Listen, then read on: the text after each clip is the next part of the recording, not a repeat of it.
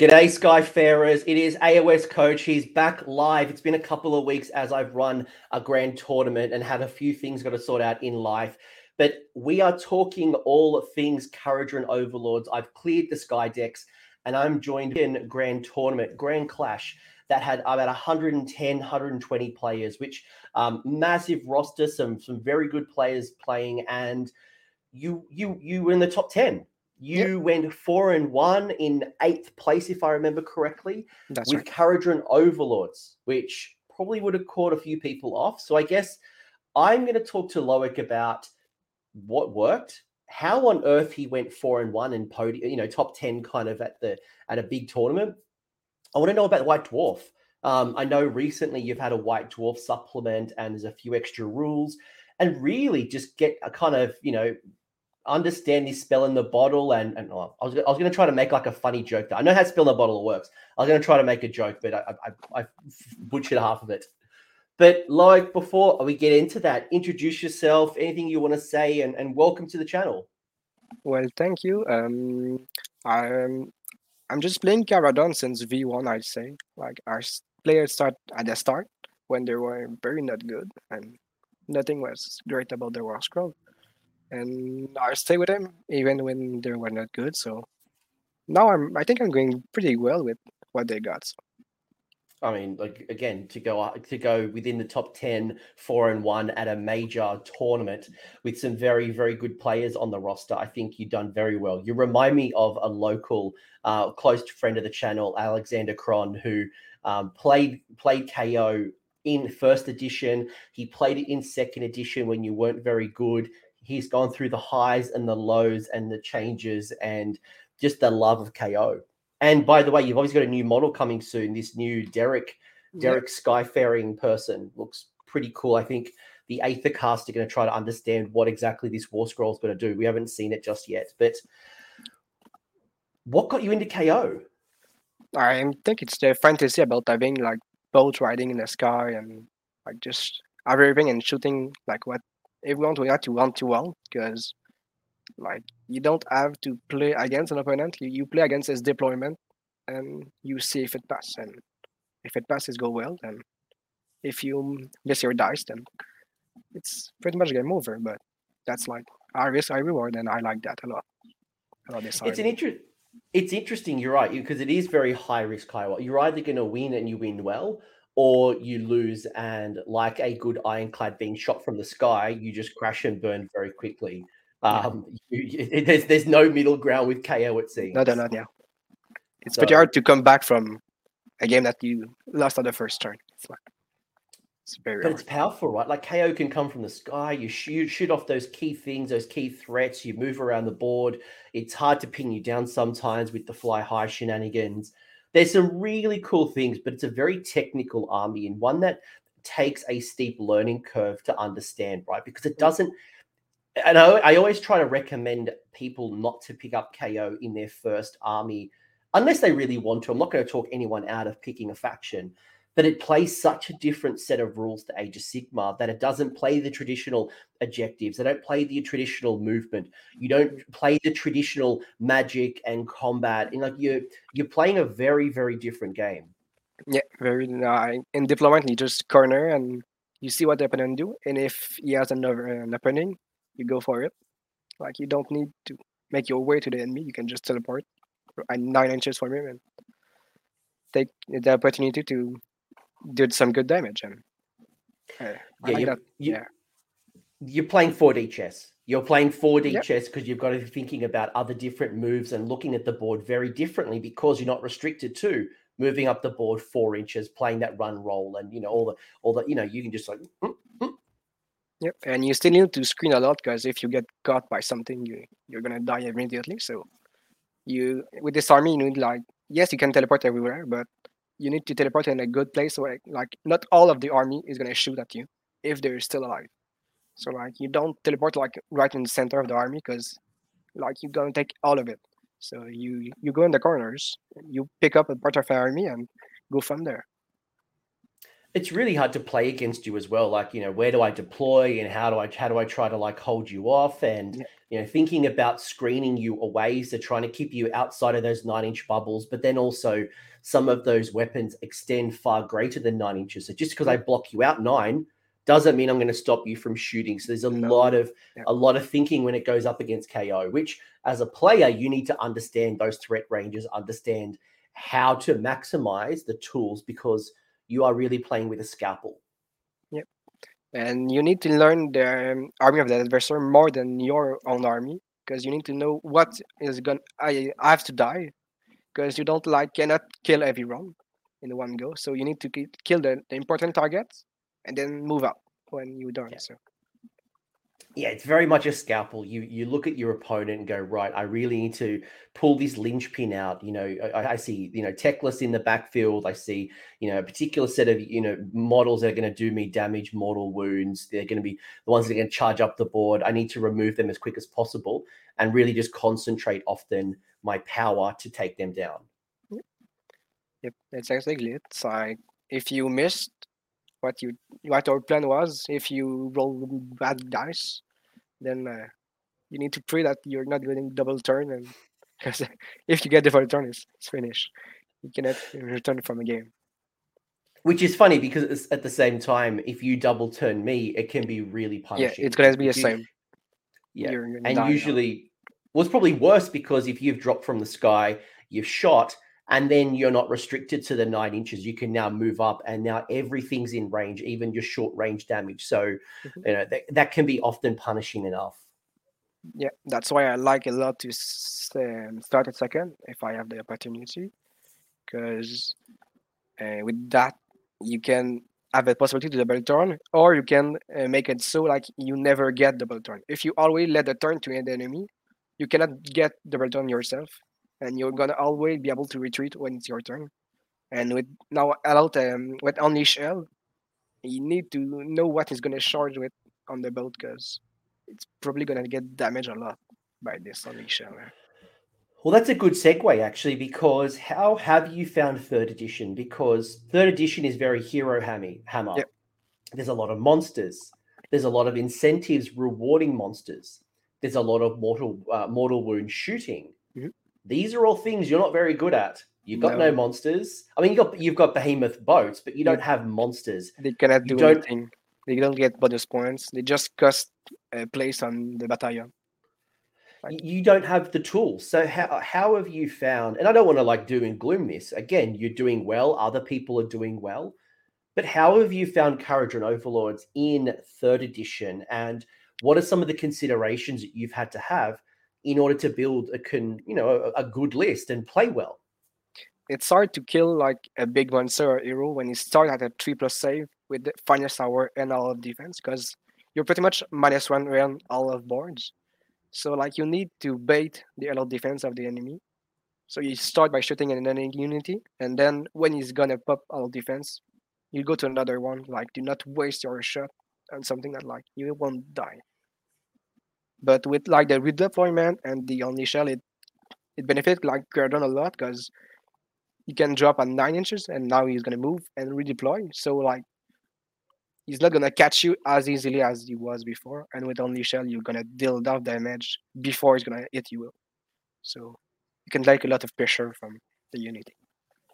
Yeah, that's, that's interesting actually when you think about that because you're right. Like chasing and, and pinning down KO can be really tough as an opponent and then with a redeploy, obviously you can roll a one and it doesn't mean anything. Yeah. But I mean, it could be the difference between a successful and unsuccessful charge. But in most cases, you know, you can, you know, get out of there. And if someone does charge you, then you're going to get an opportunity to shoot your your, your models, and you've got some good shooting. Um, It's just, but as you mentioned, and I think it's probably one of the other challenges, is that you don't have a lot of high rend. No, a lot of it's rend one, and in this hero hammer, finest hour, all that defense, Mystic Shield, hard. stacking meta. That's why you need to pick like the weakest one. You cannot pick the hero that's gonna do his damage. You need if he's buffing his hero like a lot, you need to kill all of the other thing that's gonna take the points. So like he's only alone and you just can teleport away from him and never get hit by by this one. Like if there's like an Archaon in, uh, in front of you, I, I won't be able to kill him. Uh, maybe if I get a double turn, then I will try it. But if I can't have the double turn, like I won't even shoot at him. It's not doing anything to him. So may as well Aaron, kill the trash. Yeah, that yeah, exactly right, exactly. And Aaron Craig put, pointing out an interesting interaction: stand next to impassable terrain, redeploy two inches, and then laugh as if you can't be charged anymore. So I think I think the key there is like you're playing with movement and you're really playing with the extra tools that probably work in your favor. But at the same time, you know, heroic actions like what? I only get Heal- CPs or yeah, exactly right. But my hero is not getting hit a lot because they're in the boat. So if my boat get hit, I I lose already. So I cannot let it exactly. happen. Like I can need and to you, have my boat alive. Yeah, yeah, and you don't have like monstrous actions, uh, nope, rampages as well. Nope. And I cannot do a monster monstrous over battle tactic because I don't have any monsters. So I only have five battle tactic. And killing the warlord all the time is pretty hard because when you kill the warlord, he's gonna finest hour and all defense. So that one is a really tough one to do too. Well, the good news is, you know, we're, we're recording like days previously from um, from G- Games Workshop and announced General's Handbook 2023 or part one. So it sounds like there's going to be two seasons. I, I missed the live stream because it was two o'clock in the morning, but it sounds like we're going to have two seasons. It'll be six months each. And it sounds like this upcoming season is going to re- reward a lot more battle lines. So save stacking, putting lots of monsters on the table, lots of hero hammering may be kind of coming to an end as more people look to to take advantage of the incentives of whatever battle line is coming up. So we don't know just yet, but we can assume there's probably going to be more troops on the table. If there's more troops on the table, it means there's going to be um, less really high armor saves, and maybe yeah. your tools are going to work a bit more because you've got a lot of, yeah. I got a lot of shooting, so if there's not a lot of save, I can shoot anyone.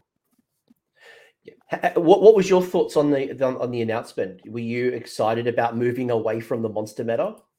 Yeah, I, I was because I I cannot play with the monster meta. So, like, if I can go away from it, like, it only can benefit me because I will get something in return. I wasn't able to do anything with the monster, so now with battle line, I can do something. Like depending on the way they're gonna do it, but uh, I have a chance to do something good with that. And we've also got like Nighthaunt coming back. We've got yep. Daughters of Khaine coming back. So you're likely to see some improvements to Witch Elves. So you might see more bodies like Sisters of Slaughter or Witch Elves. You're probably going to see more Ghosty Boys on the table, which, you know, yes, you know, they can all rend, but you've got a lot you only of... have a four up maximum. So it's not that yeah. bad. Like, and one up is way more difficult than a four up that I cannot reduce. Yeah, yeah. I mean, you you're relying on what your sky cannons and those like one or like one and shot or D three. Yeah. You cut through and then they the hero heal, which is like, why do I why do I even bother? Yeah, that's why I just don't kill them when they're too buffed up. I don't take care of them, man. I'd kill the rest. Because if they're only this one hero good, then you won't be able to take like the five other objective on the map. So that's why I'm playing. Playing a game of movement and killing the least important target. Or when they're a buffer, I just kill them. Yeah, and, and and that can help, like you know, as you said, you know, pull out all that defense and you try to bait out some of those. You know, you look like you're going to shoot here. They put out, you know, finest hour, all that defense type of thing. Cool. Well, then you'll reprioritize, and you know, you won't be so fixated because, as you said, you've got to maximize what you've got. Yep. Yep. Exactly. Are there any are there any particular units that you've really enjoyed in third edition? If I was coming over from set, let's say my my KO has been sitting in the shelf for the good eight months, and I'm now thinking about pulling it out. I haven't touched it since second edition. Are there any units now that are really good? They've kind of glowed up, or some things that maybe weren't good last edition that now are reconsidering? I'd say the Arglan is a big one um, it's still alive a lot of the time and it brings all of the thing can bring into him so like is the reason why i can keep playing if all the rest is dead because you can drop some guy off go to another place so i only have map control with this one and the new admiral too is like a pretty big piece um, with his munition like that can either um, take out the wards of one unit or giving plus one runs to the Skyfarers. So that's like compensating for the rest of like my not good run. Like one time in the game, I can kill something like with a good save. Is Brokk good yet? No, come on, Brokk. No, oh Brokk. He's a way too overpriced still. Um, yeah, and the other is like he, he less get less points in like the V three, so he's like you're gonna take a cake him because he do the same thing as Brock, and he make the Balloon Boys uh, battle line too. So, and he's he's locked to one of the sky ports, isn't he? Yeah, and it's I think it's Barak Nar, and it's the one with Thunderers and battle line. It's I am never playing that one. I always play Zilfin for their movement in the hero phase and dropping the spell portal there because for me it's like the best sky port that there is yet with the movement in hero phase. What what about the other sky ports? Are there other good ones, or are you thinking like Barak Zilfin is just the best right now? I'm playing Barak Zilfin, and if I'm playing something else, it's a custom skyport. I don't play any others because I with the custom one I don't have um force artifact and force current trait, so I can rank whatever. Because like even the artifact in Barak Zilfin is not that good, and if there was not the movement in your phase, I will just take something else. Take up an artifact force, nothing. Yeah, I, I think I, I, like the ability to to do the custom skyports purely because when you look at the amendments and the footnotes and the articles, there's definitely ones that you want to have in your faction. But if you go with Barak uh, Mornar or you know one of the other mm. different ones, you're kind of locked in. At, yeah. yeah, you can't choose, and it's like, well, if it doesn't meet my needs, then why not kind of build my own code and um, and Raphael, we will go to the list. Absolutely. We'll actually go to two lists. We'll go to, um, sorry, we've got asked one. Definitely, we'll talk about lists. One of the things that I want to talk about, and if you're new to the channel, one of the things that we try to do here is talk about the theory and understand the, the decisions before we get to the lists. Because I can grab a list and go, cool, I can run the list. But how do you make the most of it? How do you, what's the decision tree? And you know, in a couple of months' time, if the general's handbook increases or decreases the point in KO, well, then how do I restructure my correct? So how do I how do I tweak it and understand the logic behind a list? And I think that's a really critical skill uh, and part of the channel. But definitely, we'll go through two lists. We've got one list at Grand Clash, the four and one list, and then one that you're playing around with um, at the moment. So we'll kind of get some understanding. Yep. Before we get to the rules, I have one other burning question, or two actually. What isn't KO good at? Like, if I'm going to play KO, what do I need to worry about, or what are the things that I need to consider? Maybe trying to fill in those gaps. It's the most important thing is the arms armor stacking. Like, you you cannot if someone stacks one personage, you need to go another way. You cannot stay on him because you're gonna just waste all of your shot on this one and not even killing him. So that's the biggest weakness like of all. And you don't have a lot of model too, so you need to kill the guys on the objective, because otherwise, like with the boat, you only get two points on the objective. The guys in it doesn't count, so you need to kill what was there, and then take the objectives. So that can be tough, but with like the power firepower that they have, they can do it. But if the enemies um, cannot let you on the nine on the objective, like they stay on the three uh, circle on the objective, you cannot touch it. So you need to charge them to get the objective. So you need to for you to shooting to let some alive to be able to charge after. So it's mm. a lot of things like take in consideration. Like when shooting something that keep an objective, you you don't want to overkill it because you need to charge to get it sometimes you do see people get trigger happy where they just want to delete the unit and then they realize, oh, I needed to charge, or if I just keep one or two models in, then I could go in, drop some bombs, do some things, and then claim the objective. So it's a really good shout because you're right. You don't have the bodies. You're not going to play the objective game. You're not going to, you know, easily delete that hero on a two up armor save or a three up armor save. You've really got to make smart decisions. And again, you know, it comes back to just how you look at the game and not get too far ahead. Yeah. You need to think of your every move. You cannot like just shoot it because you want it dead. You you want it dead, but you still want some of them alive to make your move. Yeah, yeah. What about what about the prime hunters and the predator uh, the the priority targets and the prime hunters? So KO at the moment is not um, yeah. either of them. So none of your units are listed as priority targets. So you're not giving away extra VP. At the same time, you're not you're not getting extra extra VP. So uh, if, if, people haven't seen it, um, if I kill something, let's say long strikes, for example, I can get an extra victory point for them. Um, but if I'm like Gloomspite Gitz, then I get even more for being a, a, prim- a primary hunter army. How is it played with KO? Because you're not a prime hunter, and none of none of your things are giving away extras unless you obviously ally them in. Yeah, it's just some extra points because, like, you're gonna go against an army that use uh, these units, and when you can kill them, it's gonna be extra point free because you cannot give any, so you just get more points. So it's, it's good for you. You, I'm happy with that. I I thought like the Ironclad was gonna be on this list because it was always taken by every Kharadron players.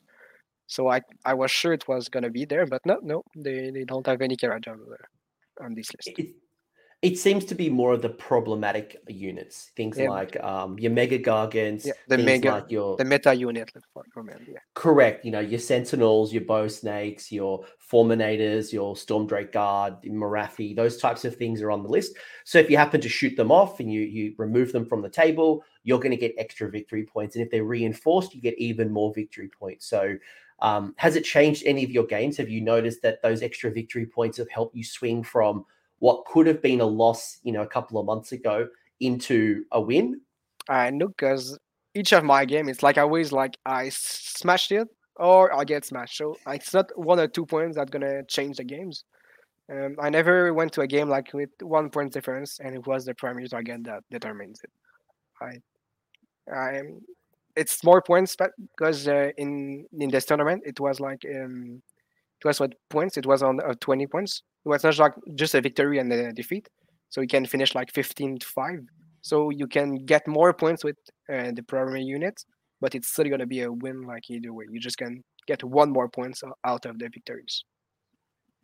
Yeah, and I think for anyone who doesn't quite know what um what Locke's saying, um, you've got two different tour- well you've got two primary tournament systems there's yeah. a lot of different variations you if you go to a tournament it might be ranking like total victory points so the more victory points you claim the higher up you're going to kind of rank yourself especially you know when you're going like three wins four wins you know yeah. who who's at top who's at the bottom or you've got these other systems called 20 and 0. So basically, there's a differential. So depending on the points difference between you and your opponent, I might get 19, you get one. Or if it's uh, if it's a, a much tighter game, it could be like 12 to 8. So whatever it is, the total. But uh, uh, uh, Grand Clash was the 20 and 0 system. So probably the differential probably well, might have even caught, brought you a little bit closer to the middle. But I guess I'm hearing with KO. No, oh, I still like got you, some good points. Like I got two 20 O's and like a 16 4. So, and a two 16 point 20 O's. So it's not that bad. But my defeat, I still got six points from this. So that's what's uh, like I feel like this thing is good for that. Even when you're when you're lost, you can still get some point. If you lost 11-9 by like two points, you still do some points. You don't just like get zero points. So that's like what's good about this one. Yeah, yeah, I like it. I, I, mm. do like the system. There's a lot to work on, uh, but yeah, I, yeah. I do like the system. It's it's hard to balance it, like the, the brackets of points, but like when you get figured out, um, it gets it gets closer match because uh, if you win 20 0 you won't go against someone that win but 11 9 so you go out against another one that do 20 0 so do you find with the um, last question I, I want to bring up the rules and i want you to kind of give me some thinking behind the rules but do you find with the primary hunters, so the priority targets and the primary hunters, let's just talk priority targets because yeah, prime hunter is not for you. So yeah. it's not for you. you but, um, with the priority targets, do you notice that it changes who you shoot off the table? Or has it always been, I see dragons, I want to take them down. I see long strikes, I want to take them down. It depends on the target because in the dragon, I'm not always shooting them if there's the long strike. The long strike is like way easier to kill and it gives the same amount of points. So like with one point, I get just got to kill three um, longbow, so like six wound four up plus. And for a dragon, I need to kill two dragon with nine wound three ups. So I, I will shoot the crossbow any day. So it's really dependent on the target still, that giving the points. So it's not like you're seeing a priority target on the table and you get like victory point blood and you're like, I've got to go kill it because I want the extra VPs. It's still about the decisions on the table. It's still about picking your battles. Um, and if it happens to be the thing that you want to kill, cool, it's I good. get extra points. And yeah, and it's easier to to screen from the dragon than from the long strike. So because the long strike they just shoot at 30 ranges.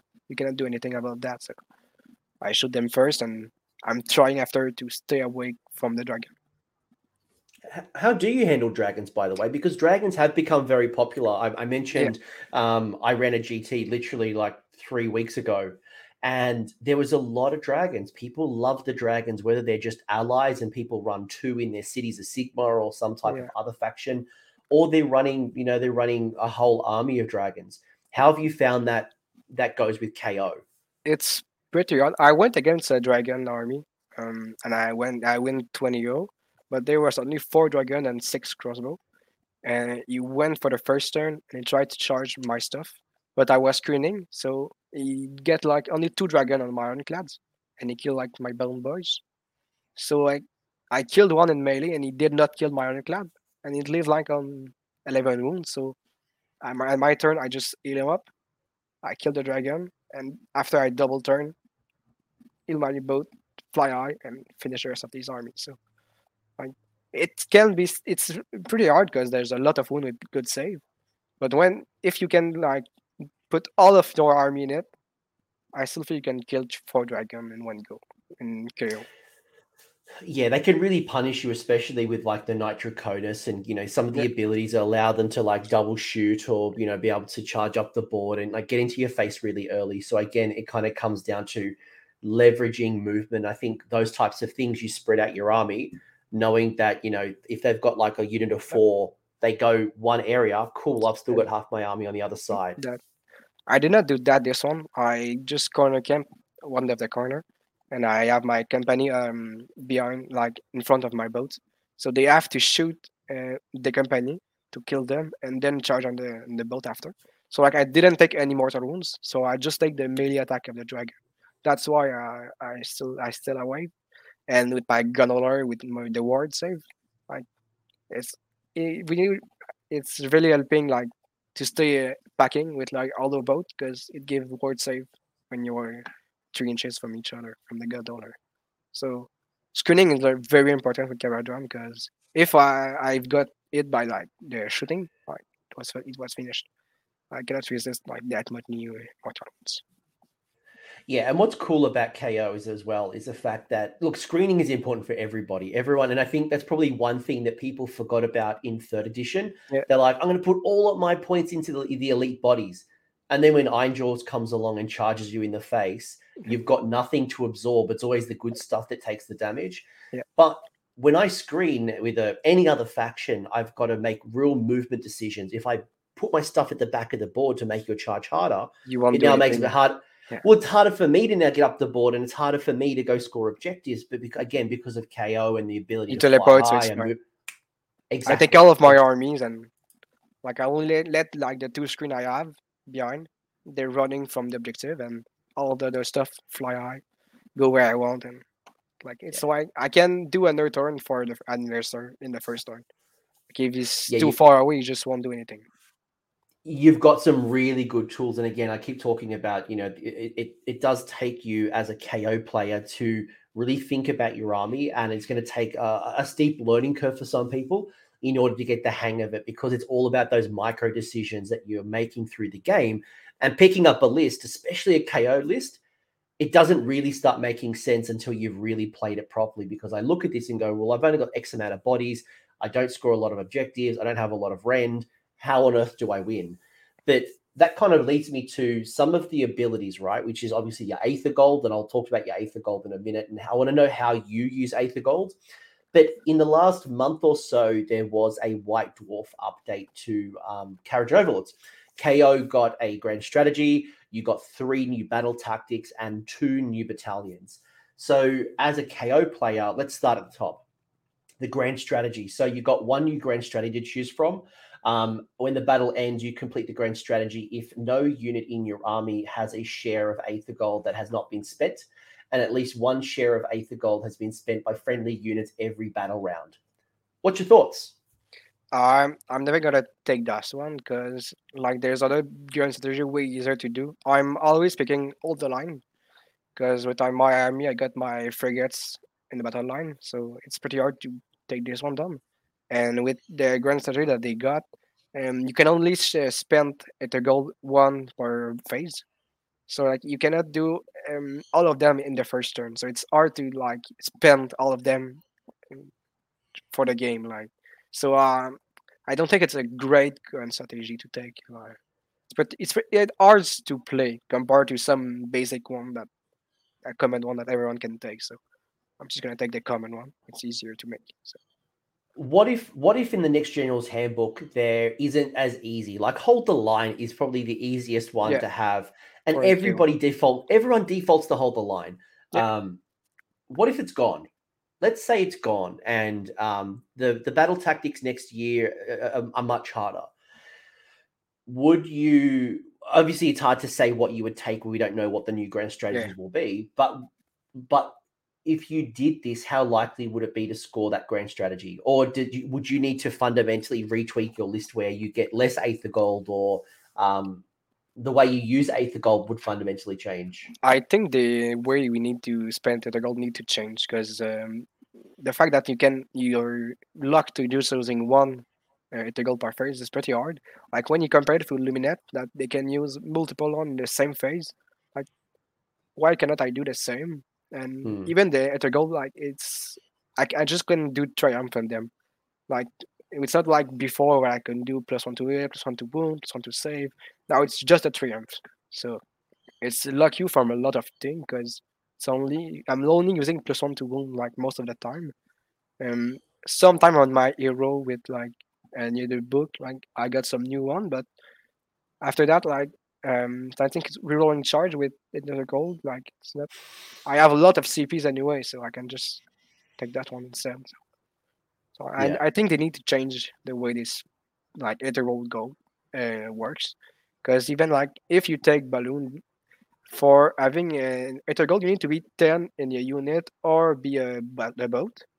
But mm-hmm. like for now, you can just take 9 balloon. So they're never gonna be able you... to get Gold. Yeah, and, and front of, for anyone who doesn't know what we're quite talking about here, um, if you're making your balloon boys, your sky wardens, or your um, Endrin riggers, yeah, Endrin riggers battle line, you can reinforce them twice, and they go up in units of three, so three, three so, six, nine. So you, you don't have... get eight. You can't. You can't get them to twelve like you used to in the in the previous edition. So that that kind of sucks a little. Yeah. So I think they need to, to change something about the goal, like just something that make more sense. Before I get to battle tactics, Gator Ailes has asked a question I wouldn't mind bringing up. Is Kharadron Overlords a complicated army for a new player in AOS? Mm, I think it's I think it's hard, but if you can learn fast what the other army is doing, you can you still can play that one because like I was like I said, like Kharadron, you need to know what the other army is doing and what character do it and you need to snipe them down. If you know that, even if you're starting, like you're gonna be fine with Kharadron. You you still not be like full potential, like for the movement and this, but you get like most of it right. So I think it's good. It's a hard army, but you can try it, and if if you can learn rapidly, you're gonna be fine with it my advice would and look if you if you're new to age of sigmar and this is the army you love absolutely run it. I don't want to stop you from buying models. You do you. It's a great army um, especially if you love this kind of um, this kind of aesthetic. If uh, i was making a personal recommendation i'd probably say ko is maybe your second army. Pick up an army yeah. buy a, a, start collecting box or one of the like the eighth you know one of the know, soul wars or dominion or some type of like generic uh, faction start first, um, learn the fundamentals of the game, and then pick up KO. So that'd probably be my. And it's not nothing about specific about KO. It, there's just a lot of nuance and yeah. probably makes it a little bit harder for the newer player because you'll lose and you won't know why you lost. And it's hard to then kind of like improve because you're like, what did I do? It's, it's all about those little decisions you make. Yeah, I agree with you. Like anything, as a second army, mm, as a second army, like you need to like learn the the normal victory, and then you got to add a bunch of new rules just for KO. So like starting with like another army, like an easier one, like then then after you can add it, and you have more uh, knowledge on the game, so it's gonna be easier to, to do it. So. Speaking of easier, what about these battle tactics? They look much easier than the grand strategy. So you got three battle tactics. You got uh, bombing run, which pick one enemy unit. You complete it if the unit is destroyed by the bomb racks ability, uh, which is obviously tied to your boats. You've got the mobilizing of the fleet. So uh, you cannot pick this battle tactic in the first battle round. Interesting that it's restricted, but you pick three friendly units on the table. You complete it if they are all garrisoned within a sky vessel. Uh, and then finally, you got boots on the ground. So pick three units in a garrison of a sky vessel. Uh, and you complete it if those are all on the battlefield and wholly within enemy territory. So, are they all achievable? Do you use them all? Um, I use what are only, your thoughts on the battle tactics? I only used two of them. I never used the first one because the bomb rack only did D3 mortal wounds. So to kill someone with that, like it's pretty hard. You need like weaken the unit to like one model and then use the rack. So I never use that. It's way too hard to use it. But the two other one, I always use them because they're very easy to do as a KO. Um, I always use the mobilize the fleet first. So like I have four heroes on my boat. So like I only got my three. So I take my boat, put it in the territories. I cannot do it in the first turn, but I can second turn eh, if I don't have my boat. Like I'm game over. So I most of the time I still have my ironclads. I do this one, and then next turn I can just take the unit in and disembark them. So that's two very easy battle tactics to make. So and on average, mobilize the fleet would be like a turn two. Yeah, and that's it. Boot, boots on the ground, turn three. Or when you need to, like you can, if you think you're winning, you can like keep it like as the last one, because you don't need any uh, adversary like to make it. Like you can have like table liam and then do this one. So most of the time, like first turn, I do um, Savage Spearhead to bring my unit in the adversary territories, then mobilize the fleet, and then I can do Broken Ranks, uh, Conquest, or something like that, like pretty easy one, and I'm finishing with Boots of the Ground. Yeah, good, good, good call out by the way on the bombing run because it sounds achievable, but then you've got a lot of um, randomization on the bomb rack. So if you find yourself in a position and you do find like if there's one model in a unit um, and it's low risk, yeah, you might pull that down. But if you've got multi wound or you know, even like you're at, you're at risk obviously of a redeploy. So yeah. and it, even it, if they're one model, you can still uh, miss the the bomb rack because like on our ironclad, it's yes, it's two up, but on the gondola, it's four up. So it's weirder to miss it. Like one shot of the two. So to make a tactic like a fifty percent chance to make it, I just don't try it. Yeah. If you find yourself in a good position and you got like an ironclad, as you said, and it's low risk, yeah. I mean like that, and there's like one model. It's but it's at the start of the hero, so that's the thing. Like he, oh, most of the time there won't be one unit alone at the start of the hero phase, so you need to shoot at him and pray that he will stay one model. So, like, it's a lot of thing to, to take in consideration. I'm glad you mentioned that last part. You've got to hope that they stay one model because yep. if you pick that against me and I've got one model um, on a you know, an objective or anyway, it's like I knew like right, I'm going to pull this down with the uh, a charging bomb rack. That is a prime candidate for me to go rally. As long as it's not in combat, I'm going to rally that and I'm going to bring it back, which then can be an easy deny. So keep that one in mind. It's it's a very hard one to make. So uh, most of the time, I just don't use it. They one way more easy to make. What about the two new battalions? You've got two match play battalions. People seem to get confused sometimes of are these match play legal? Yes, they are. So you can run them at tournaments, um, and they don't get FAQ'd. So don't you don't have to wait for you know GW to FAQ them. They are use them now. Um, so you got two of them. You got the Sky Iron Attack Squadron, and then the gun Grundstok uh, Escort Wing. So very uh, boat heavy. Um, obviously two of them. Well, so what's that? The second one is the first one is two frigates, and the second one is two Gunhauler. Um, I'm not using them because I just don't play two of those boats. I just play one of these each. So, and the bonus they give, like I prefer to have my warlords and a battle regiment than this one, and I have to take another boat. And the boats are not doing that much damage. Like the frigates, it cut a lot, but it's mostly for transporting things more than like shooting. So I'm just don't using. Yeah, I'm just not using them uh, at all. Uh, no, that's cool, and and and we'll get. I'm going to get to your list literally in the next five minutes. I'm going to stop teasing the teasing the chat. We will get to your list, and it's a nice segue. But before we get there, Aether Gold, we can't we can't move off it uh, before acknowledging our our primary resource. How do you use Aether Gold? When do you use Aether Gold? Um, what are the types of units that you want to use Aether Gold on?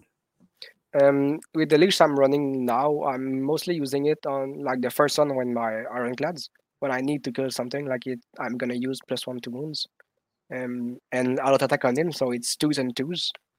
If the the the target is flying, I can roll in one to it. So like it's pretty like you're gonna kill what you have, but if there's a lot of save like you won't but most of the time like you do a lot of damage with this one. And then after i'm gonna use it like on my thunderers like like my second big units because uh, i'm gonna use them plus one to one two. And if uh, there's still the match going i have my one with my chemist that rerolling ones to one two. So and that's the most i use them because the other one like is not that useful. Maybe with the riggers when the boat get killed can they, like make an explosion, but it's like you don't want your icon to die, so I'm not using that a lot. So it's mostly plus one to wounds I'm using. Yeah, like traditionally, even before it changed to the triumph, it was always about getting the most out of your shooting and consistency from your shooting, as opposed to. I mean, there's some nice reliability, but yeah. Before I was got... playing with like, plus one save though because to make sure the boat stay alive. Yeah, I never used plus one to one because I already had enough damage um, when there was not a lot of saves, so I don't need plus one to one, and I use it defensively to keep my boat alive. But now I don't have these possibilities, so may I will just use it to plus one to one. All right, I'm gonna I'm gonna stop teasing the chat, and I'm gonna bring up your uh, grand clash list. So this is the list that you went four and one on um, recently. I think it was in April, Grand Clash, 110 odd players. Went four and one, came eighth out of the 110 odd players. I think it was like 114 in the end. Yeah, and 116. Yeah. 100, whew, big event, big event, especially in this COVID kind of world we're living in. But you have gone Barak Zilfin. So, people listening to the podcast, you may not be able to see this, but you've got Barak Zilfin, you've gone the Aether Khemist, which is the general with the command trait collector, the artifact spell in the bottle, which is obviously the title of the show. Yeah. Uh, shout out to Christina Aguilera. Uh, I thought I'd throw that one in. You've got a you've got the navigator with a um a, a flare pistol. Flare you've pistol. got a yeah. You got the ab. You got a, a an admiral an, uh, admiral um with the staff of binocular optimization. You've also got the Endrin Master. what's the Endrin? Is that is it? Multiple the one on foot. Masters. Yeah. yes. It's one on foot, yeah. For a minute, I'm like, what the hell is an Endrin harness? Harnessed? Like, what? Yeah, they got difficult name, yeah. You've then got your two units of Arcanaut companies, and you've got your Skypike, your Skyhook, and your volley guns. Um, you've gone your frigate. You've got yourself a unit of three Endrin riggers, a Grundstok gun hauler, You've got yourself some Thunderers, and then you've also got an Ironclad with the Warp Lightning Vortex. So, uh, for anyone who's picking up KO and you're wondering how on earth did you get, get the Warp Lightning Vortex, um, the artifact spell in the bottle allows you to pick a endless spell. Uh, obviously, you've got to pay for it, but you've got to pick any endless spell in Age of Sigmar. So um, you've gone and chose the um, yep. Skaven, the Skaven one. Although who knows what the new Skaven uh, battle tome, assuming there's yep. one coming, uh, how that will change. Yeah, we'll see then. But the the vortex is like a big part of these armies. Um, it's less strong than before. Like you can you need to put it one inches away from everyone around it, so it's harder to place down. But instead of like placing down in the army of the adversary, I'm trying now to block the army. So I'm going two vortex on the line and one other there. So um, it's it makes that they cannot run, they cannot fly either, and it still take mortal wounds. And most of the time, like they don't want to go in the vortex. So I can like go on the side, put the vortex there, and then it will create a barrier between me and the other armies.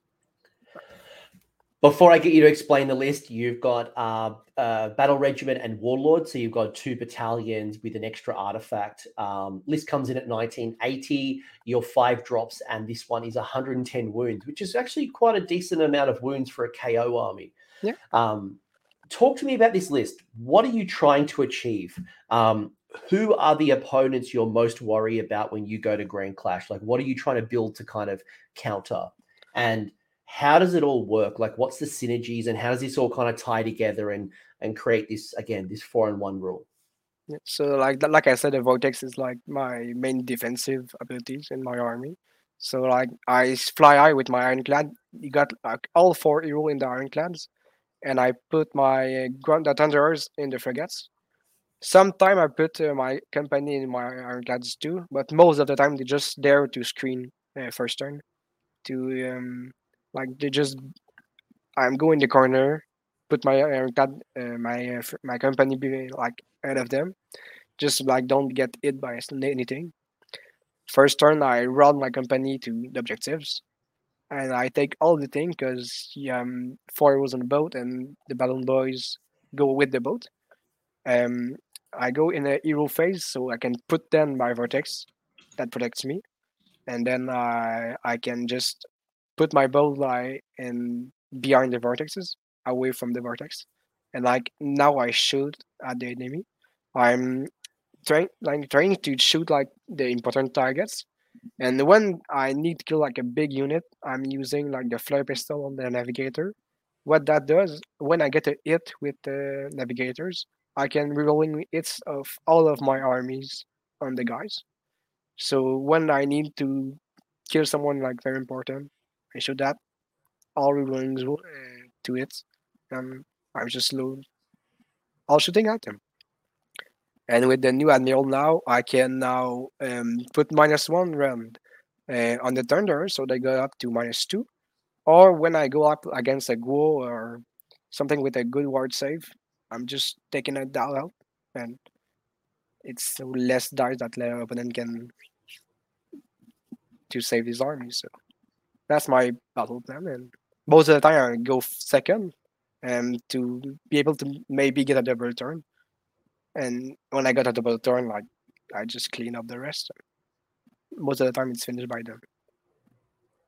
And for anyone who hasn't looked at, um, and I, I, want to get back to your list, you know, in a minute. I'll let you have a sip of drink.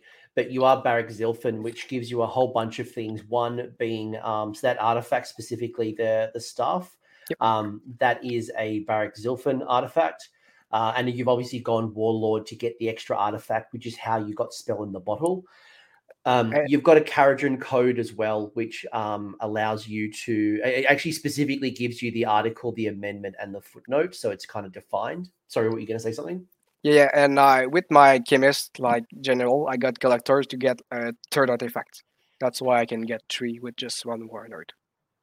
Ah, so that's coming through from the collector command trait. so why why that command trait, not another command trait? Because it gives one more artifacts, and I can like then take the spell bottle and the flare gun. Because otherwise, I just take the spell bottle and the staff. The staff is just plus one to it on one profile of this gun, so not that good. So with three artifacts, I can take the flare gun, and then gun what I want to kill. And one of the cool things as well that you've done is you've avoided. So um, Barak Zilfin has a command trait specifically locked to the faction. A lot of the older books had that, But yeah. you've got a workaround here because the command trait is only locked if For your general, yes, is a if your general is so an I just don't admiral. Yeah. So I just and it's not a good. It's it's okay. It's like when I spend a CP on a five up, I can get a new one. But I just I'll already have a lot of CP, so I don't need any more. So yeah. I just don't take it, and I prefer collector to that three artifacts. Question from the chat was, um, why did you choose the um, the Endrin harness and not uh, like let's say a second navigator? What was some of the thinking there between that choice?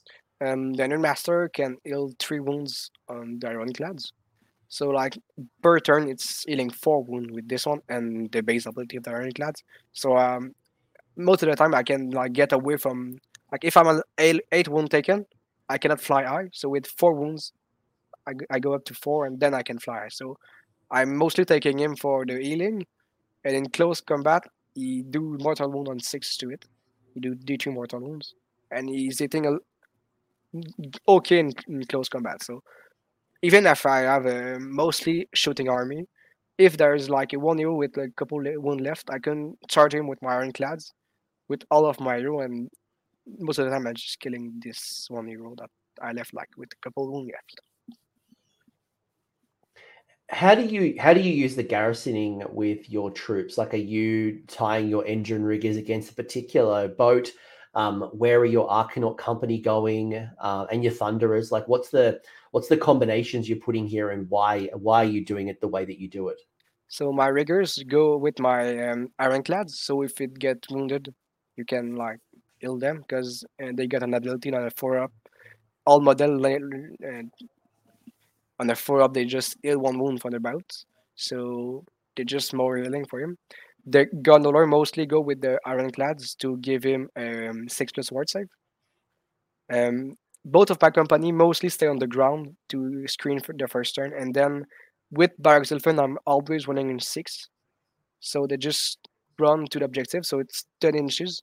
And I, in the deployment, I make sure that at least one model is within 10 of the objective to get it with one model. And my Thunderers are all of my frigates. So I got two threads. I got the Ironclad with all the hero and the Thunderers with the frigates. So I can go to two sides and they have to choose one to go to. And by the way, just to call out one of the amendments, so you mentioned um, that your run rolls are always six. That's not a command point. That nope, is no, no. don't argue with the winds, which it's is all uh, of my armies always running six and I got uh, rerolling ones to it if my boat shoot a flying target. So where do you spend your command points then? So if you don't have to spend them on, let's say, the the run roll or the you know, where do you find you're spending most of them? I'm mostly using All-out Attack at my ironclads, and I can use uh, unleash L2, uh, All-out Defense, and when I can, I can use the, the redeployment to like make an harder charge for the enemy. Like if he, he move up to like eight inches from the boat, then I redeploy to like it's a very hard charge to make, or he just won't be able to. But I never redeploy when when he's at three inches away, so I prefer then to just only shell All-out Defense and stay in combat because I can just fly next turn. So how does this list win? Like if I if I'm looking at this going, how on earth does it work? And you know, intellectually I understand I've got a bunch of boats, I've got a bunch of troops, I'm going to move them around the board, I'm going to shoot some things. They're either going to work in power pairs and like pull something important down or spread across the board and kind of take on objectives or you know try to harass a particular people. But is there any units here that are critical to your success or um, are there things that um, maybe people don't appreciate that maybe has given you like you know real MVP type activity when you actually put them on the table? The chemist with the spell in a bottle because when you use a spell, you cannot do anything to dispel it; it just goes. So if you want to beat a Kharadron and you got one guy to kill, I'd say this one is the one because it killing me the chemist with the vortex so I cannot use them, and it's a big part of my DPS and defensive abilities. So that's a pretty important one. And my ironclad. Oh. Yeah, what were you saying? No, no, talk, talk, talk about your ironclad. I just want to ask you something. I almost want, almost want to counter or challenge what you said around the artifact. I've just got a question about it, but tell me more about the ironclad. Yeah, so the ironclad, like the fact that it can move in hero phase and then move um, in the movement phase, it makes like screening very hard because I can go up to three inches from your screen, and then I'm shooting at 12 inches. So most of the deployment are 12 inch wide uh, deployment. So like it's very hard to like screen totally all of your important stuff. And I imagine it doesn't mean you have to re- you, you don't have to fly high with it because you've got no, so you, much. You can fly high in hero phase, and then you can just do more, no more move. Like, of course, do move uh, closer. Yeah. So what I wanted to ask you about was the spell in the bottle because you mentioned it was obviously a, a really good ability. You obviously paying up paying a lot of points for the spell in the bottle, ninety points plus an artifact choice to get it right but there's a lot more unbinding and dispelling in the game right now. Yes, when you want to put it on the table, I can't do anything about it. It's automatically cast.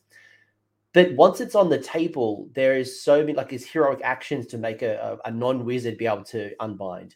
There are probably a fair amount of powerful wizards in the game right now. Aren't you just paying for like a one one shot endless spell? Because if I remove it, then you can't put it back on the table. No, I can, but it's still nine to dispel. So like if you don't have a powerful wizard, like a noble one, it's pretty hard to dispel them. But like if you got like a tech list or something like that, it's just a one it's one use thing. But if I can double the turn, I get three use out of it because it's hero phase, movement, and then movement. So you mm. can still be treated to mortal wounds to multiple unit.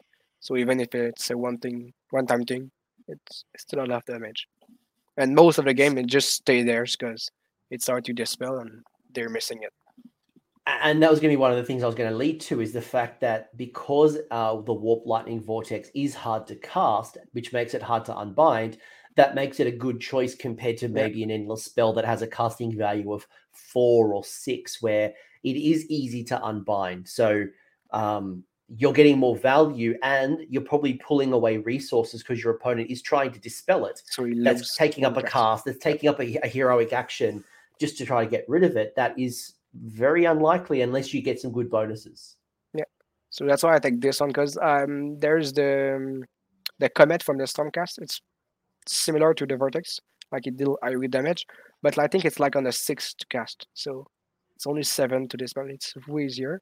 So with the Vortex and nine to dispel, if you don't got any bonus, like most likely you will not dispel it.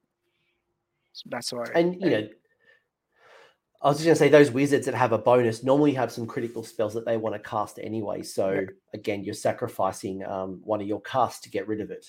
Yes, most of the time they just go around it, but like that's why I place it strategically. When I place it, I like place it on an objective, but I I let me a space to go on my side on the objective and block all of the other side for the adversary. So he cannot go on objective unless he take damage, but I will be fine on my side uh, the objective. That's like it, why I use Is there any other artif- uh, endless spells that you would consider, or do you think just Warp Lightning Vortex for KO is just leaps and bounds in front of um, the other options? Like I know back in the ye old day, there was like you know Bullfire Taurus. People used to love the ability to fight last, and you know there was there's a whole bunch of endless spells people would pull from factions. You know the Blood Snake from Marath from the Daughters of Khaine is is a good one. Um, it's a lot of good endless spells. Yeah, but I'm thinking for now it's still the vortex is like I think the best one because it it a lot of targets. It make them run, not can be able to run, not fly either. So it does damage and it like make the guys like he cannot go in there. Like if he yeah. if even it can run and charge, he cannot run. So and most of the time they don't have a, like a eye movement um, so like Beast of Chaos, for, for example, they move four inches plus the run and then they charge. But with the Vortex, they don't only go four inches. I'm fine like where I'm at. Like I just stay way over them. They won't get to me. Yeah, you're you're playing this as a defensive tool as much as an offensive tool. It's not like you're looking for the most amount of damage, right. uh, but you're being able to create this no fly zone essentially, where you, if you're going to go in here, you're gonna you know reduce your movement, get some damage, and it's going to be hard to stay on. And especially if you drop it on an objective, it's a good call out. is there anything else that you would mention about this particular list? I don't think so. Like, just stay together with the boat um, for the ward saves, and the important thing is like it's in the deployment. Most of the time, I'm just corner camping. I put two companies ahead of my guys, and so like I, the first turn of the adversary, just he's just gonna put his unit on the objective, and he's not doing any damage to me. So then, by turn, I pick one side. I should uh, from this one. So when you say corner camping for someone who maybe doesn't know that language, what does that mean, and how do you do it? Okay, so uh, corner camping, like I go if the map is there, you got your deployment there and there too. I go for like this way if the enemy is there. So it's a long distance to go for taking my guards on. Um, and I just put my boat like in the corner corner of the table, and the company just out of them like this, and the boat there. So like he cannot go to the boat unless he passed through my company first. So that's what I mean by corner camping is. And you use both of the corners in your deployment zone. It depends like the on the armies. Like I got five drops, so a lot of time like big army have like one or two drops. So they drop it, and I take the corner farthest away from the army. So I just don't have anything to worry about if they let me. Uh, they, if they want to play first obviously assuming the battle plan and you know all of that type yeah. of stuff but on average um, that's good no appreciate it because again most people would traditionally like deploy on the on the the middle of the board they create a little bubble they might deploy on the line um, corner camping and you know putting them in the corner especially because you've got the hive movement really does allow you to play the board in an army that ha- doesn't have to worry about the movement phase yeah. um, but if i did it with my cities of Sigmar it's like uh, the trek to Mordor to try to get myself back on. They won't do anything, yeah. It'll take me years to get onto an objective. So uh, it's great to kind of, especially if your opponent can like turn one charge you or you know has really high high movement or like long threat ranges. Yeah, Ironjawz is perfect example. Beast Claw Raiders can do it. There's a whole bunch of factions that can be quite fast. Or you want to kind of um, avoid like long strikes or, or, or bow snakes. You know, they've only got like a 24 inch threat range, or you know, if you pop your models in the corner. And and and they're a one drop because they want to dictate who goes first. Well you know where you can go to avoid yep. those types of threats. Quick questions from the chat and then i'll move to the second list. Raphael two questions. Um, would you normally play the thunderers inside the frigate? And then the second part of the question is and would you normally play the company in ironclads? And then when you make the move in the hero phase drop them close to the enemy. Yeah. So for the Thunderers, I, I they are inside the frigates because um, it make a protection for them. Like they plus one save and minus one to it. So and they can go with the rest of my armies. And for the um, the company, depend very on the army I have in front of me. If they can make it first turn, uh, charge me. I put both company on the ground to screen me for with two unit. But if like it's um, an army that like won't make it, like a Nurgle one, I'm gonna take the company in the boat. I'm gonna drop in phase, a neuro phase, and then in movement, I just uh, screen again with my company, so they cannot ch- charge the boat. So like that, that's what I do there. It always depend on the deployment. Depend on what the the ones playing. You need to sure. take that in consideration always yeah think about the threats think about i think that's what, what i'm hearing right is like what can you do? If you if you're going to take priority let's say you know um, i'm a one drop you're a five drops then you know do you want to go first? Do you want to go second? Are there key spells that you want to get, get off or shooting targets? And what do you what does my opponent want to do? And he kind of goes back to what loic said very early on is you know understanding ko a lot of it is understanding what your opponent does and what the linchpins are and what my opponent wants to do in order for me to counter respond to them. So if they want to charge me early, or if they want to give away first turn, so I move up the board and then more of my army's in range for for shooting or magic or combat, then then I can play that to my strengths and my micro decisions on the table of where I move, where I redeploy, what I put into my boats, and maybe what pro- what what objectives I prioritize. Yep. I'm I never take all objective first turn because um, you're spreading out too much. And most of the time, when there's three objective, it's like most of the time it's one points for one, two, and then more. So I never take three of them. I just take two.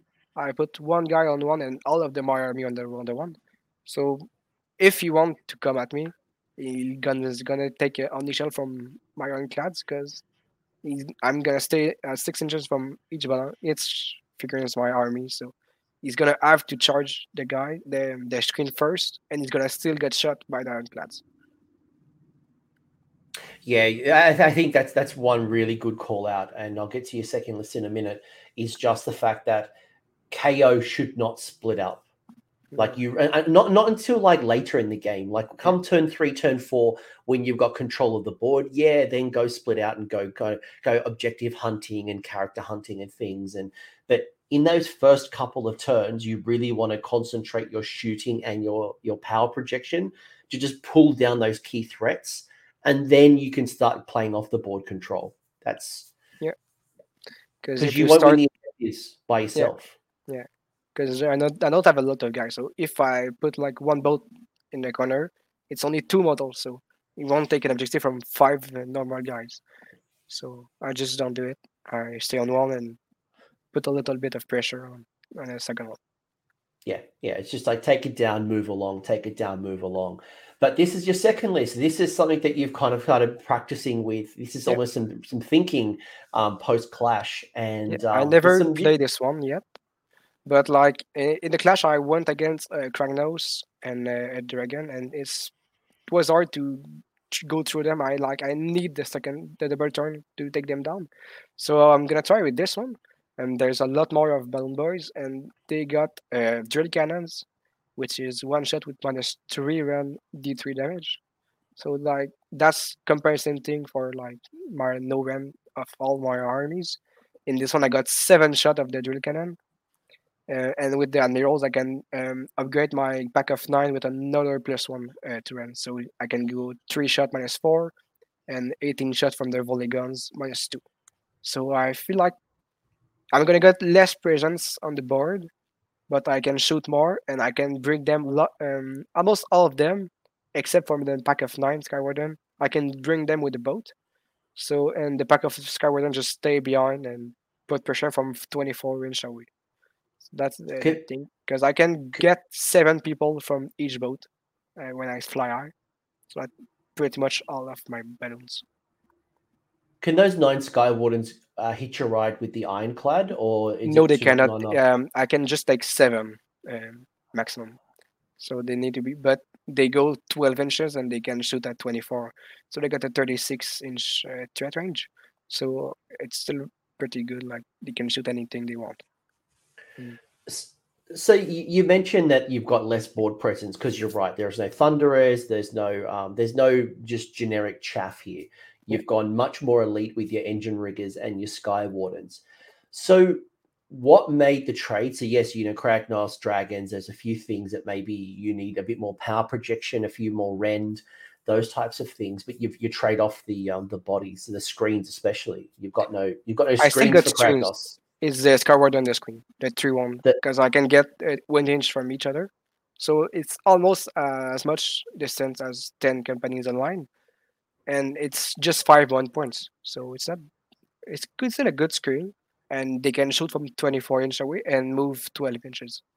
So like when I got my company and I need to go to the objective, I need to run with them, so I cannot shoot. With these one, I can go further and then shoot still with the guys. So I think it will be best, but I will have less model uh, to contest objective. So I need to kill what on the objective to get it first. Like I cannot bring so, ten people on it. Yeah, you, you definitely don't have those ten bodies to put on the objectives, and your Sky Wardens and your Endrin Riggers aren't counting as anything extra. I mean, they've got two wounds each, but they're only counting as one model on the objective. So again, it goes back to you need to shoot things off and get it off quickly in order to claim objectives Yeah, but they got a lot more mobility with the oldies one. Um, they can all they can ride on the boat, so I, I can move around like way easier with this one. I feel like, um, so I'm gonna test this one. I never tested, so I don't know if it's a good one, but but what you're what you're building what you're building here, Loic, is you're going for better movement. Um, yep. You've got a bit more flexibility because you're not so reliant on the boats. Mm-hmm. Um, you're getting higher damage output potentially, yep. especially like higher rend. Yeah. But uh, you're trading off bodies. You're trading off yeah, you, that, that's what you're trading yeah. off. And wounds. I got, I think, 16 less wound than the other one. Yeah. But like in my games, I never like need 10 guys to take an objective from someone else. I always kill them, so I don't need that much. So It's just that it's gonna be easier for him to take it back. But that's not too bad. Like I can live with that if I kill what's thereafter. So that's my I do want.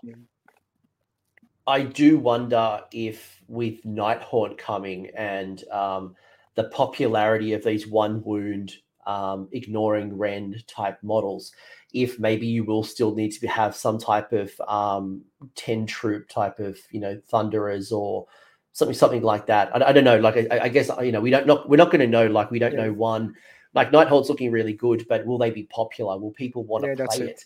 Because they know so, there's not going to be all Nighthaunt anyway and still they with the Dread Train can do mortal wounds too. So even if they're not the is not useful on a six up, it's three mortal wounds still.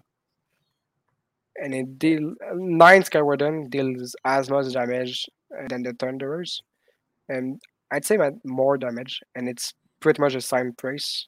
Skywarden three three thousand fifteen, and the Thunderers two seventy, but like they do um, the Thunderers is twenty two shots threes and fours minus one, and they are 20, uh, 18 fours and fours plus three plus six other little pistol. So it's more shot, but they're not on the boat, so they they're um, weaker, uh, and they're gonna be. If I go against a, a shooting list, I feel like it's gonna be harder with this one because they all have plus one save from cover and minus one to it. What about the dirigible suit? You've got your Endrin master with the, that's that's one difference, right? You had the harness yep. before, now we've got the dirigible. What's the switch? Why the switch? And what does the dirigible suit bring that you didn't have in the uh, the last list? Um, it makes the balloon boys as a battle line. So if I want to get a list full of balloon boys, I need them in my list. Um, he's pretty good with like but i need to make him my general. So i'm losing a collector on my Khemist. So i only have two artifact. And on this one i'm losing the flare gun. So that's like uh, what i'm gonna see if uh, the flare gun can be like take out and i still can do good. But with the Endrin Master, he got grudge bearers, and I can uh, uh, choose one hero and deal double damage with this one. Um, so he's got he's gonna be able to kill like one hero at turn one. One hero that I don't want to stay alive, and he's gonna delete him. Which is kind of where, where, where we're at right now. We're focused on killing heroes, killing monsters, killing high wound, high armor saved, uh, ward saved. You know, very concentrated power. And again, I keep bringing up the the upcoming General's Handbook because you may be listening to this three months from from recording time, and we are in a much more battle line focused you know, less less armor saved, less hero hammer, maybe more of those five wound heroes running on the on the on the board as opposed to those 10 plus wound um, heroes. And who knows what's coming, what type of incentives, what type of things that are going to come in the realms. And, you know, I'm excited, especially I think it may play a bit more into KO strengths that maybe at least the first six months has really been an anti anti anti KO meta it's been really tough for you. So again, kudos for going uh, top 10 at a 116 odd player event. Thank you. Yeah, is we are the way the save staking. So I hope it kind of goes away because even though I've, it's cool like to resist the Kharadron. Like I feel like when you go against a Kharadron, like in V two, and you got the army squash like first turn, it's like it's very bad.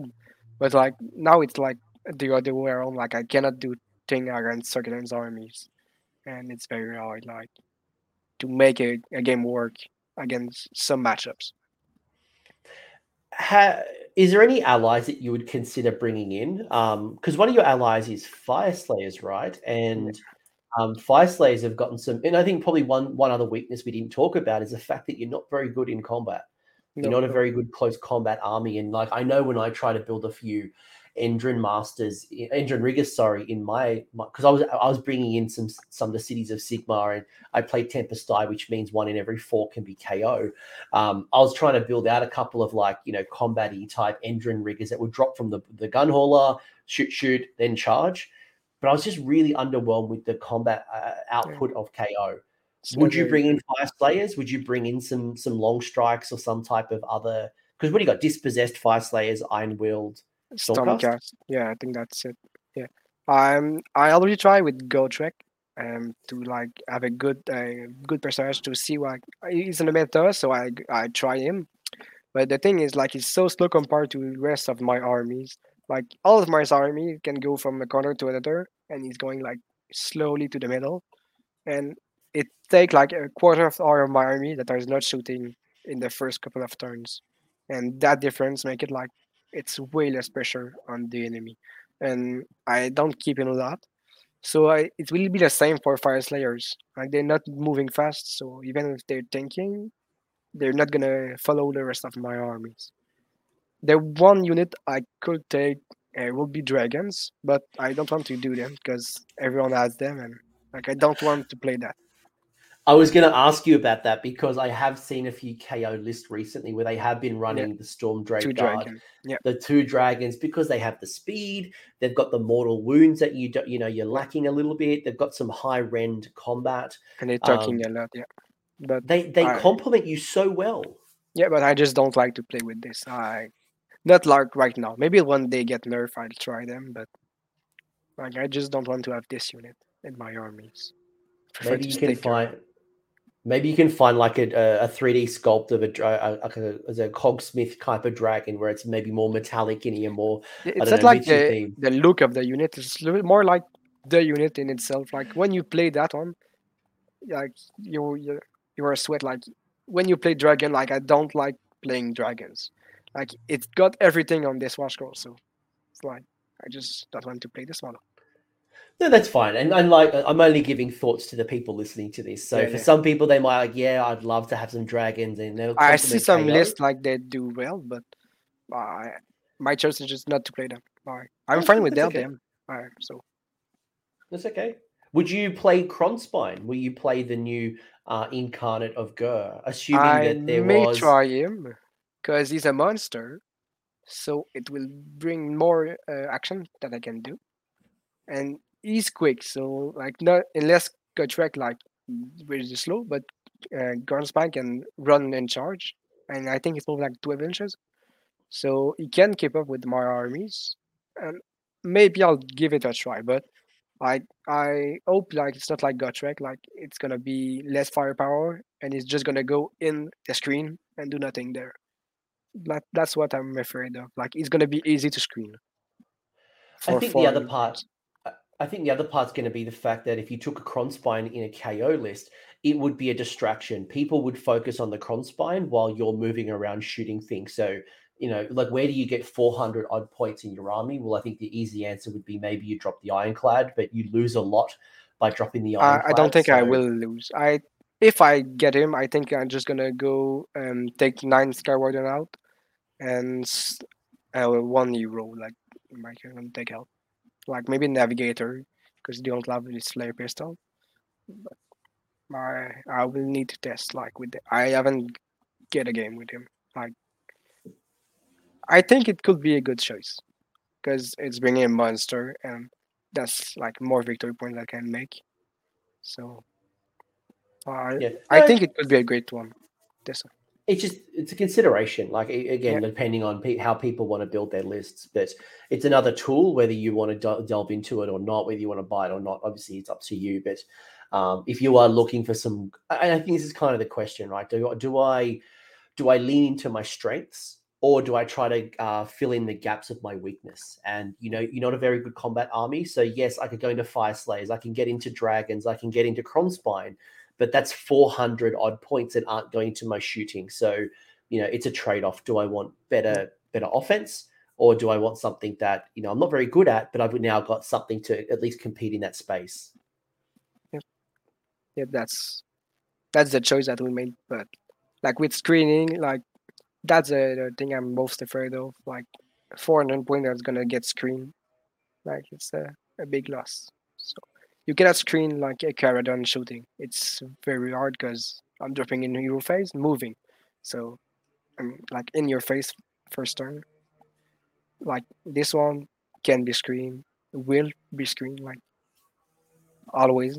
It's not gonna be I don't think it's gonna be hard to counter this one yeah, look, this is not the Krondspine show. I'm not like we could talk about these till the cows come home because there's a lot of cool things like the, you know you can yeah, lock yeah. people in so they can't shut, uh, they can't they can't retreat. So then you're just pew pew pew pew when you shoot them while they they're stuck there and they can't do anything with Cronspine. There's a lot of pros and cons either way, but I think we kind of made the point. If you want to lean outside of your book, there's a couple of options. Gotrek. you could do dragons, you could yeah. do Krondspine. There's a Mega Gargant if you want to bring in um, the Kraken Eater Mega Gargant, or you can stay native and just play to your strengths, which is shooting. But one of the things I kind of want to ask you before we start wrapping things up is what's the key to success? You know, you again, you went four and one. You've done, and it's not, you're not just a one trick pony. I have seen your record, and you have done well previously as well with KO. But in third edition, playing with KO, what are the keys to success? How do I win? How do I make the most of my faction? Whether I run a list like yours or something different, maybe I run more Gunhaulers, I run more, I don't know, allies. Yeah. How do I win? um, you need to like uh, take out the priority target first, and you need to know which one unit give which buff and kill that important buff. Um, in a lot of armies, like there is a big hero that is getting buff, but he's getting a buff by like smaller heroes, like they are easy to get killed. So instead of killing the big one, uh, you need to kill small little one around him, and then you can try the big one after. Um, because a lot of time you like you see this one big one and you do, oh, I'm gonna kill him, so you're gonna shoot him up, but he's so buff like you don't do anything. So it's choosing your target right. That's a key to success with Kharadron, right? I'd say, yeah. So follow up question then: If I'm a newer player, I'm, I'm I haven't gone to many tournaments. Um, how do you know what the priority target is? Like, what is it you do to understand is it questions you ask your opponent? And if so, what are the questions you ask? Is it something that you do before an event? Like, how do you work out what those those priority targets you might want to pull down? For me, I just play a lot of games, so I know which cartoon is doing what. But like, if you're a beginner, I'd say like ask the, the one um, what each hero is doing, and like try to in your head like this one seems um, scarier, so I'm gonna get this one first. But like with with practice, you're gonna know like this one is I have to get killed first, and then like it's a, it's a, it's a thing of practice and like looking at books and looking at videos of games to like know what what army is doing what. So yeah, like you know, if if you are going to a tournament, you can look at you know a lot of previous tournaments. Well, you can see the lists. You can go right. Well, what are the common things? You know, you always see like a war chanter in an Ironjawz list. You always see sentinels in a Lumineth list. You always see Morathi, and you know you can start to see some of those trends that help. But I think you know asking good questions. You can't ask your opponent, "Hey, Loic. Which is there? Um, Either yeah. Hey, hey, Loic, which which which unit should I shoot first? Hey, yeah. which what would make you cry more than you know? No, but you can say like you know what make you know can you run in charge and how do you run in charge or yeah. um you know what you know what is like yeah I mean each army has different questions you can ask, but you know getting better at understanding your opponent's faction, but. And you also notice like they're always putting certain buffs on, you know, they're always trying to cast Mystic Shield on a certain unit, or you're always trying to you know certain things happening on the table. Yeah, a ticket. So, oh, I think I say something. No, no, no. I don't know. Uh, is there anything else you want to talk with KO? I mean, again, it's a cool army. Obviously, uh, I think we were all like started this year. At least me, I thought um, I thought Fyreslayers and KO might be combined, but I was surprised that no, Fyreslayer's got a natural yeah. book by itself. I thought Mike Grungni, Grungni might come in and kind of like make your friends together, and it could be like an Auric Warclan book. I think it still might happen. Um, I'm a bit. I, well, I, I, don't know if you saw the um, the the Warhammer previews for Warhammer Fest, but they talked a lot about cities of Sigmar and they talked about humans, which made me think about well, what happens to the dispossessed? What happens to the elves? Will they go home? Will they go out of the cities of Sigmar into Grungni, into Alarielle? Will they will they leave the cities? Um, and maybe maybe that will be the trigger. Maybe you will have an Iron Claw, uh, uh, uh, Orc book, which will be like Iron Jaws, Kruleboyz, Bone Splitters, Soup, and maybe you'll have that too. Fyreslayers, yeah. KO, Dispossessed, Soup. Yeah, maybe. Maybe you get that. Maybe I can speak about like the art matchup in uh, in KO. Please, yeah, yeah, like, do that. There's a few one like against an Idoneth. It's very hard because um, the the rule like you cannot shoot what you want. Like that's what you want to do with Kingdom. You need like to kill the important thing, and these this rule like allows does not allow you to do that. So you need to play a lot more defensive. You cannot go all in and shoot what's important because you cannot do it. So like I think that's like the hardest matchup for Kieran. And then like uh, Thunder Lizard 2 uh, with the reducing damage by one. Um, I got a lot of two damage, so it's reducing like like fifty percent my damage mostly. That's what I lost to in uh, the tournament. That's like my only defeat was against a Thunder Lizard. So so let's go back to the uh one because that's the one that like is the big counter to you, right? Yep. You KO, you fly from the sky, and you want to shoot what you want to shoot. But the Idoneth rules, if people aren't familiar, there's a specific one called Forgotten Nightmares. And what it allows you to do is you must shoot the closest target. So, from a positioning point of view, you need to be smarter on where you put your boat so you get a better choice at what you shoot. Um, or you're going to be forced shooting at things that they want you to shoot at. Let's say defensive eels that ignore rend, or you know cheap bodies of thralls and reavers where they don't care about them dying because they're protecting their sharks and their turtles. Yeah. So, do you have any hints for say Idoneth Deepkin? That's a really good um, call out. Thank you. Um, again, these like I I'm not playing all out. Uh, I'm not like teleporting all of my thing first time. Um, what I do, is I just drop my vortex uh, among them, and I go to another uh, one side, like far away from like one all the big targets, and and I'm shooting like the the reavers and the trolls to like for next turn that there's not anything there to stop me from shooting at it. But I you cannot do anything very against Idoneth because you just you're gonna shoot at what you want to shoot. So it's gonna be the all buff guys. So you, you just try to kill them, and yeah, you can. If it's like he's got a really good deployment, you can drop the vortex and just take out and just take the objective and let him come to you instead. And when he's gonna move, you can drop behind him and then shoot important things. Good call out because one of the things that uh, Idoneth really want to do is they always try to buff up for that turn three where they can use the high tides to everyone strikes first. So you can use that to your advantage, knowing that they're anticipating or preparing for that. So what is it that either can I get out of combat and not be in combat for, for turn three? Um, I can be shooting or trying to reduce the damage and removing the threats of those turn threes. Um, or as you've said, use things like spell in the bottle, and they don't have very good casters unless they've got the um, the eidolon of the yeah. sea but outside of that, like unbinding that that um that spell is going to be very hard. So if you can drop it and you stop the, the, the turtles or the sharks flying, the eels from flying, then um you can really reduce their ability. So I think you've made some good comments to an army that'll probably give um, uh, KO a really hard matchup. He's the other one. And after that, there's Stormcast, but like this one is hard matchup for pretty for else. So it's the same thing. Like you need to kill the the crossbow if you can and survive the first turn. You need to stay very far away from all left team and hope that he won't be able to touch you. Like you cannot very do anything. You need to screen as much as you can and pray that you're gonna survive this shot.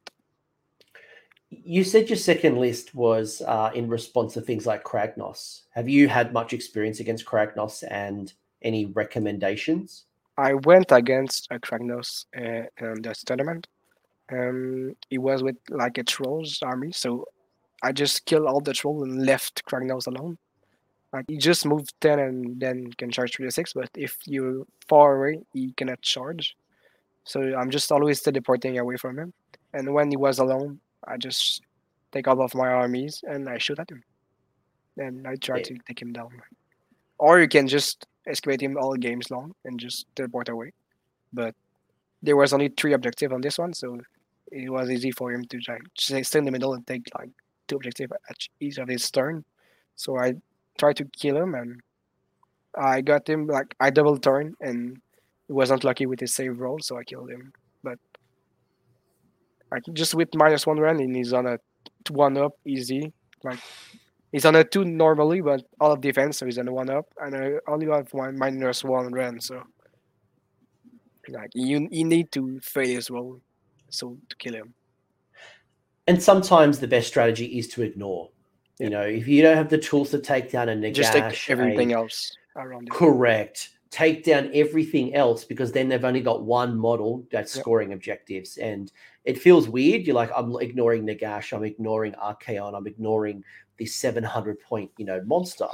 But if you can't handle it, why would you try to put in all of this Ren one shooting into Kragnos, who will just ignore most of it? You know, heal up potentially, and then you know there's still the rest of the armies the trolls the gits whatever it is scoring so sometimes you're right the best strategy is to ignore that big centerpiece if you can't handle it and then focus on everything else and play the objective game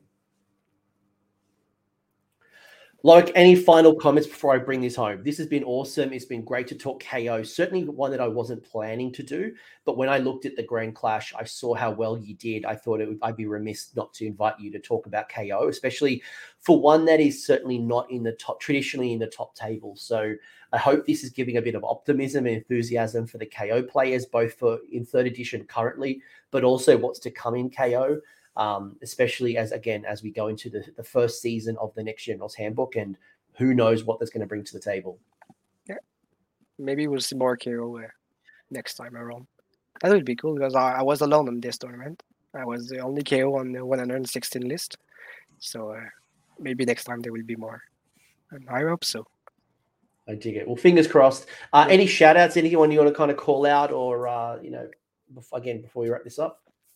No, I don't have any. Uh, unfortunately, no. I don't know any big, yeah, any big person to shout out to. oh, but you have been an absolute legend. It's been awesome talking um, to you, Loic. Um, I, have learned a lot. I've learned what uh, I would have called you like Lock. Uh, I, might have called it you once in it. Uh, I've learned a lot, and more importantly, I'm a bit more optimistic on KO because you're right there's very few people, and the people who run them are dedicated diehards. They're not running it because they're the most competitive. But and and you know, I've been running my Gloomspite Gitz recently, and I know they're crap. I know they don't do well, but they're the toys that I want to enjoy. And I'm like, how do I make the most of it? I want to run KO. I want to play well. I don't want to lean into dragons. What's the best thing I can do? And I think you've definitely given us some great ideas how to do well with my faction. And then if I want to go into dragons, I can. I don't. I don't have to. It's my choice. Yeah. All right. Well, if you've got no shout outs, I'm going to wrap this up. You all know what to do at this point. Like, subscribe, hashtag best KO show ever. Uh, Loic, you've been awesome. And if people like more KO, I'd recommend they go check out the Aethercast podcast on YouTube, which is another KO specific channel who who do really good work. I have no doubt that you'll be invited to go over and chat to them sometime soon. They are absolute KO legends. Well, thank you for having me. It was really fun. all right. Thanks. Thanks for everyone who listened. Like, thank you so much for your insights, and uh, I'll see you all next live stream. Thanks for sticking around until the end. I hope you found that video interesting and you walked away with a few new ideas. If you did, I would appreciate it if you hit like on the video as well as left me a comment. Let me know what your thoughts are in the comment section below. The conversation will continue over on Discord, so links down below in the episode description if you want to join the Discord and continue